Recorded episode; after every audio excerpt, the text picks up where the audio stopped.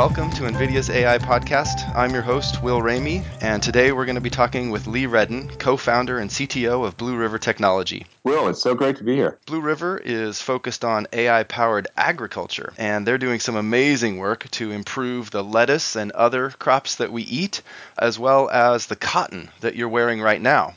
What kind of scale are you able to do this service on? Is this something that you know you can do like one row at a time, and it takes a couple minutes per per foot or per meter of, of soil, or how how broadly can this be applied? Yeah, so so right now, if you have lettuce inside the United States uh, or lettuce produced inside the United States, there's about a 10% chance that we've done an operation on that lettuce, and that is something I'm so proud about is being able to go through and, and build a machine and deploy it, and you know now going out to a cafe, you see somebody having a salad, and you know there's a there's a 10% chance that the code and the machine design that Blue River pushed forward and built is what's affecting that part of the food supply. So the AI powered lettuce growing, lettuce optimizing solution that you have built is responsible in part for 10% of all the lettuce grown in the United States? Yes. Yes. Wow. Exactly. That's that's amazing. So, is there any uh, thing stopping it from going even further? Is when is it going to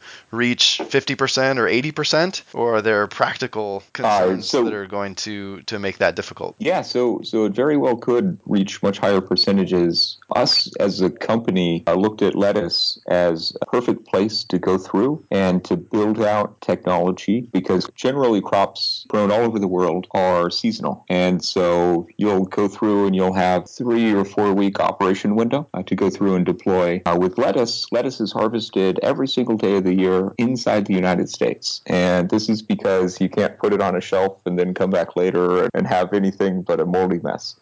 And so it's a perfect testing grounds when you're coming through and building out a technology to to get that everyday cycle and you really need that to be able to move fast enough to take a technology where generally across the board ag equipment doesn't have as much compute, doesn't have as many sensors, doesn't have as many cables as the machines that we're building, and then go through and run it as a service to make it reliable so that right, right. we can then come through and our next plan is to deploy the machines in cotton fields. Cotton fields. So cotton, there's there's a huge glyphosate resistant weed problem coming about. And we can take this technology that we've built up and we've made robust in lettuce, and we can then deploy that in cotton, and we can deploy that in other row crops. And we can deploy it in a scale that it's affecting a major land mass like the major landmass of the United States and a major landmass of the world. Wow.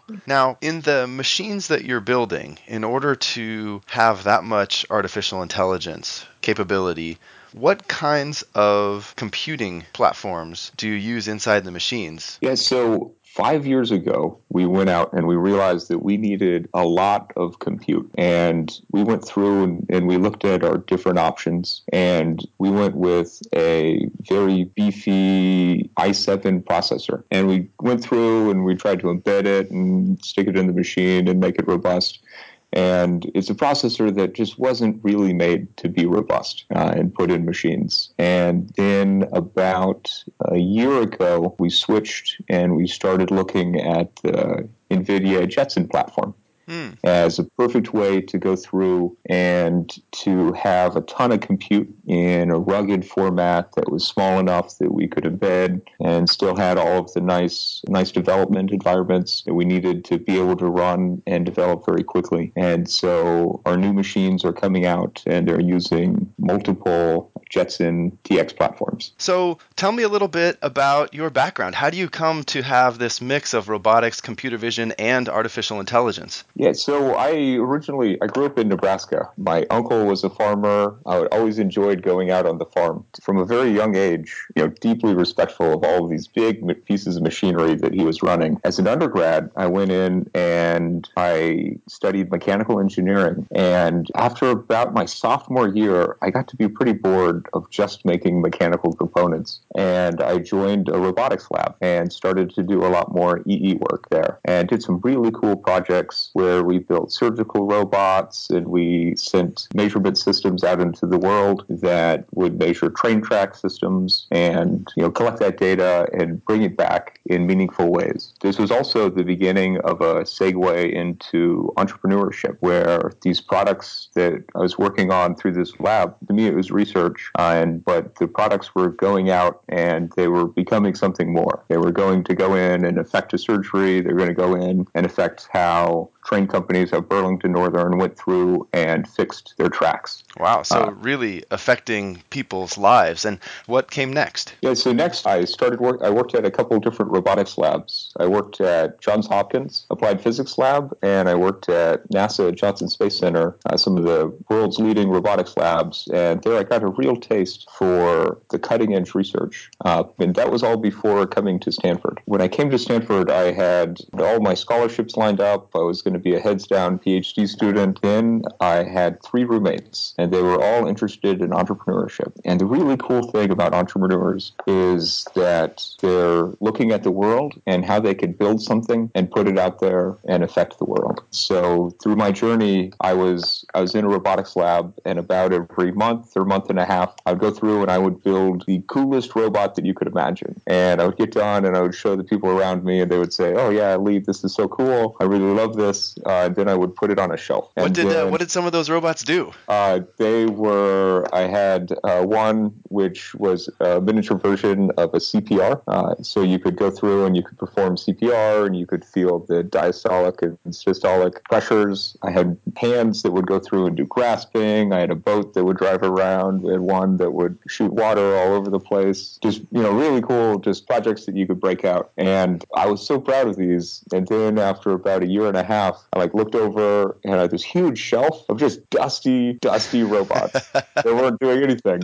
And it really spurred me to go out and see if see if I could build something that wasn't just for me and my friends. And so, how uh, did that bridge into the origins of Blue River? So through that, I took a class and I met my uh, my co-founder Jorge Heraud. We went through it, the class was Lean Startup, taught by Steve Blank, and you, the idea is you start with what your assumptions are and you lay those out and you apply the scientific method to finding a business. And so anytime you come up with assumptions, you go out into the world and you test those out rigorously before you take that as your building block for the next step. So we were constantly going out. We started with an idea that was a pretty terrible idea. I can say so right now uh, that we would go through and we'd build an autonomous lawnmower and that sounds terrifying. yeah, it's uh, big spinning. You you are not the only one to think that that is a very very terrifying proposition.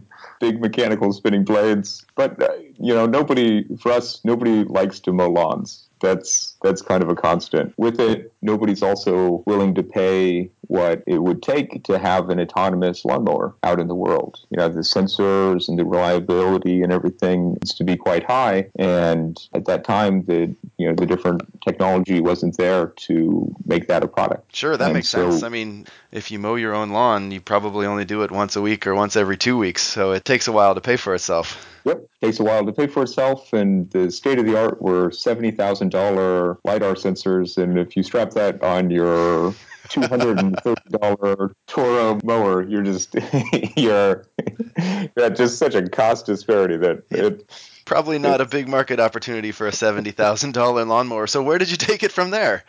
Then we we went out and we started meeting with farms, and we originally met with a carrot farmer, and he had a big problem with weeds and he had a, a, such a big problem. The company had spent millions of dollars going out and trying to find solutions for all of these small weeds that came up. And if you think about a carrot, a carrot spends all of its effort turning into this beautiful long carrot underneath the ground, and not much effort making foliage up top to shade things out. And weeds spend no effort building this root system and all their effort making huge foliage. Oh, so And- the weeds can just block out the carrots and prevent them from growing as fast or as big as the farmer wants to. And so they're like his big enemy. Exactly. Yes. Yeah. That these weeds are like a mortal enemy number one of the farmer, and so they do they do all kinds of things to try to take care of these weeds. And they had the state of the art. You had kind of two states of the art. Uh, one of them was you'd had a tractor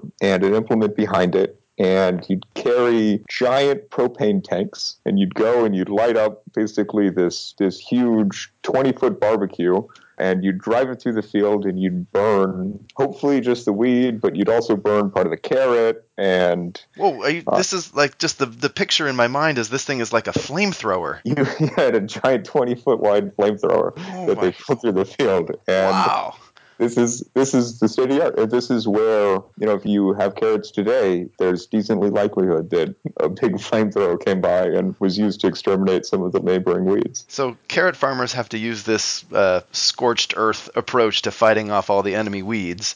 What were you able to do with carrot farmers, or how did that work out? Uh, so we, we took that idea and then we continued to uh, drill down and to find the carrot farming wasn't wasn't quite perfect for us, and so we continued to roll through different farms until uh, we found we went through onions and tomatoes and we got to lettuce. So you, And- you went through the whole salad, and then you went back to the base, the common ingredient that every salad has to have, and chose Common- lettuce. Yeah, and we we ended up on lettuce as the business that we were going to first uh, kind of our beachhead business to build out this technology in, and so we we started we struck out Jorge and I and to build these lettuce thinning machines and Lettuce thinning machines. Why? Yeah. Why do? What's the difference between thinning thin lettuce and fat lettuce or thick oh, lettuce? the- very very good question. Yeah, the uh, Is this so- diet lettuce? What are we talking about here?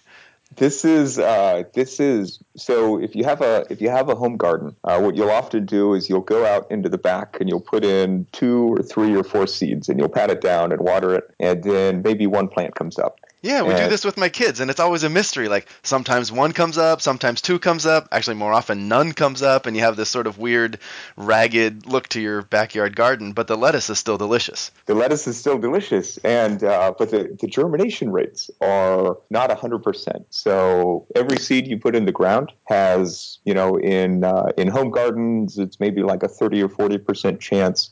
Uh, for this industrial scale ag, maybe it's a 60 or 70 percent chance uh, because they control the, the properties much better. Uh, but it's still 60 or 70 percent. So if you went into a field and you put a seed exactly where you wanted a plant to grow up, and you then went out to that field post germination, you'd have 30 or 40 percent of your field barren. And Mm. that's that's not what you want in a in a in a really industrial ag setting. And so what they do is if they want 10 inch spacing, they'll go put seeds at two inches and then they'll keep the one, uh, the closest one to 10 in the future. And so, and they'll so they plant. kill the rest. Wait, so I want to make sure I understand this. They plant way more seeds, like almost 10 times more seeds than they need, and then they go through and remove the extra ones that they don't want so there's enough space for the lettuce to grow up in like a perfect checkerboard pattern. Exactly. And how do they decide that it's 10 inches versus 5 inches versus whatever and who actually like who decides which lettuce gets to live? This is a Uh, life and death situation. this is uh, this is a life and death situation. Yeah. So uh, in America, you'll have crews who come out and they'll do the thinning operation. In Europe, what they do is they plant a stand. Uh, in other countries, they they don't grow lettuce at all because of uh, different dietary things. And uh, and it turns out like California is the perfect area to grow lettuce because you have a lot of sun and it's also cold. So down in Salinas Mm. Valley, you have all this air coming off, and that prevents mildew and, and those different components growing up in lettuce. Uh, for us, as a technology company coming into the space, uh, we we're building a product that has never really existed before. You know, we're taking computers and huge amounts of computing and putting those on implements And you know, if you look at uh, even the like the latest and greatest tractors and harvesters and sprayers, uh, they're coming with very small processors, you know, just a couple cores, not very fast. And for us to do real time computer vision in the field, uh, we're deploying just huge amounts of compute out there. So, and so the lettuce farmers plant more seeds than they need, and then they have this challenge of removing all the extra ones or thinning out their lettuce crop. And today they have people who what walk through the fields with rulers, kind of measuring and, and removing the extra lettuce or something. But now Blue River has this new AI powered technology that allows you to do do what? How do you actually tackle this problem? So we take uh, we take these implements. Uh, so we'll show up at a field with a truck, trailer, tractor implement combination. We'll roll off the tractor implement and we'll drive through. And we have these individual modules that at the very front uh, we have a camera, a downward facing camera that's using computer vision and machine learning to in real time detect every plant in the image and pull out a couple of parameters about it. Then that goes through a piece of code we like to we call the jury because this is what's deciding what lives and what dies. And it runs it through an optimization algorithm for which plants to keep and which ones to kill. And post that, it goes through and uh, we spray a fertilizer to kill the weeds and uh, and to kill the extra lettuce. Uh, what this does is wait, know, wait. I have to I have to ask a question here because you just said fertilizer kills weeds, and I thought fertilizer was what I use in my garden to make all the plants grow. It's the weeds seem to like it too. Normally, when you apply uh, fertilizer, you apply it and into the root system. Uh, when we go through, we apply the fertilizer to the foliage. What this causes is for the plant to dry up and to die. And so, uh, in the mode that we're applying it, it causes the plants that we apply it to to die. While the neighboring plants, the lettuce plants that we want to, you know, to continue to grow, I then have this extra fertilizer to that goes through the root system, and uh, they grow up a little bit a little bit, a few days faster and a little bit healthier. I see. So it's kind of the best of both worlds. But you just explained earlier that there's lettuce plants are really close together. How do you get just the right amount of fertilizer on the plants that you want to kill, but not damage the lettuce that's going to grow up into something that goes into my salad from the supermarket? Yeah, so we've as part of this, we've we've built out a technology that we can spray and we can precisely apply fertilizer within a centimeter in this field going 6 miles per hour. And what that enables us to do is to go through and pick out the exact plant that we want to keep and the weed or the extra lettuce plant that we want to kill and spray just the plant that we want to kill while leaving the plant that we want to keep. And why this is such a big deal, this application system is currently in ag how chemicals are applied from machines is broadcast spraying. And so you'll go through your field, you'll turn on one set of nozzles and you'll spray the entire field with exactly the same chemical maybe you're varying it like slightly 10%, 15% as you go through, but each adjacent plant is getting the pretty much the exact same treatment. And with our technology, we've gone through and we've identified and picked out both from a parameter point of view, you know, health of the plant, size, a placement of the plant using the computer vision machine learning side, and then that feeds in to the actuation side, where we are able to actuate and apply a chemical with this centimeter level accuracy. So we can really go through and we can treat each plant individually. We can come up with a prescription on a per plant basis and do what we like to call plant by plant care. And what this does is it brings back to ag the type of care that used to happen when my grandparents were farmers and when my grandma used to be on a farm with 32 acres and she would walk through and during harvest she'd be able to check each plant and harvest only the ones that were ripe at that time and go through and kill individual weeds. Uh, what this does is this brings that sort of level of care and that sort of level of precision back to the farm. And so they have this new option now with Blue River to be able to thin out their lettuce plants. It's it's an opportunity that we are really really excited about. Wow. So forward. you've been able to apply artificial intelligence through machine learning, deep learning approaches to understand visually exactly where each plant is as the tractor drives through the field and use that understanding to deliver, I'd say, targeted microdoses of fertilizer to kind of optimize the placement of the lettuce that's then going to grow up and have all the nutrients in, in, in the soil. That's that's amazing. When you think about the future of agriculture and the impact that the work your company is doing, what do you see happening? You've, you've sort of tackled lettuce now, you've set your sights on cotton. Where do you see this all going? I see that the machines are going to become smarter and smarter, and that they're going to drive towards taking action on a more individual plant basis.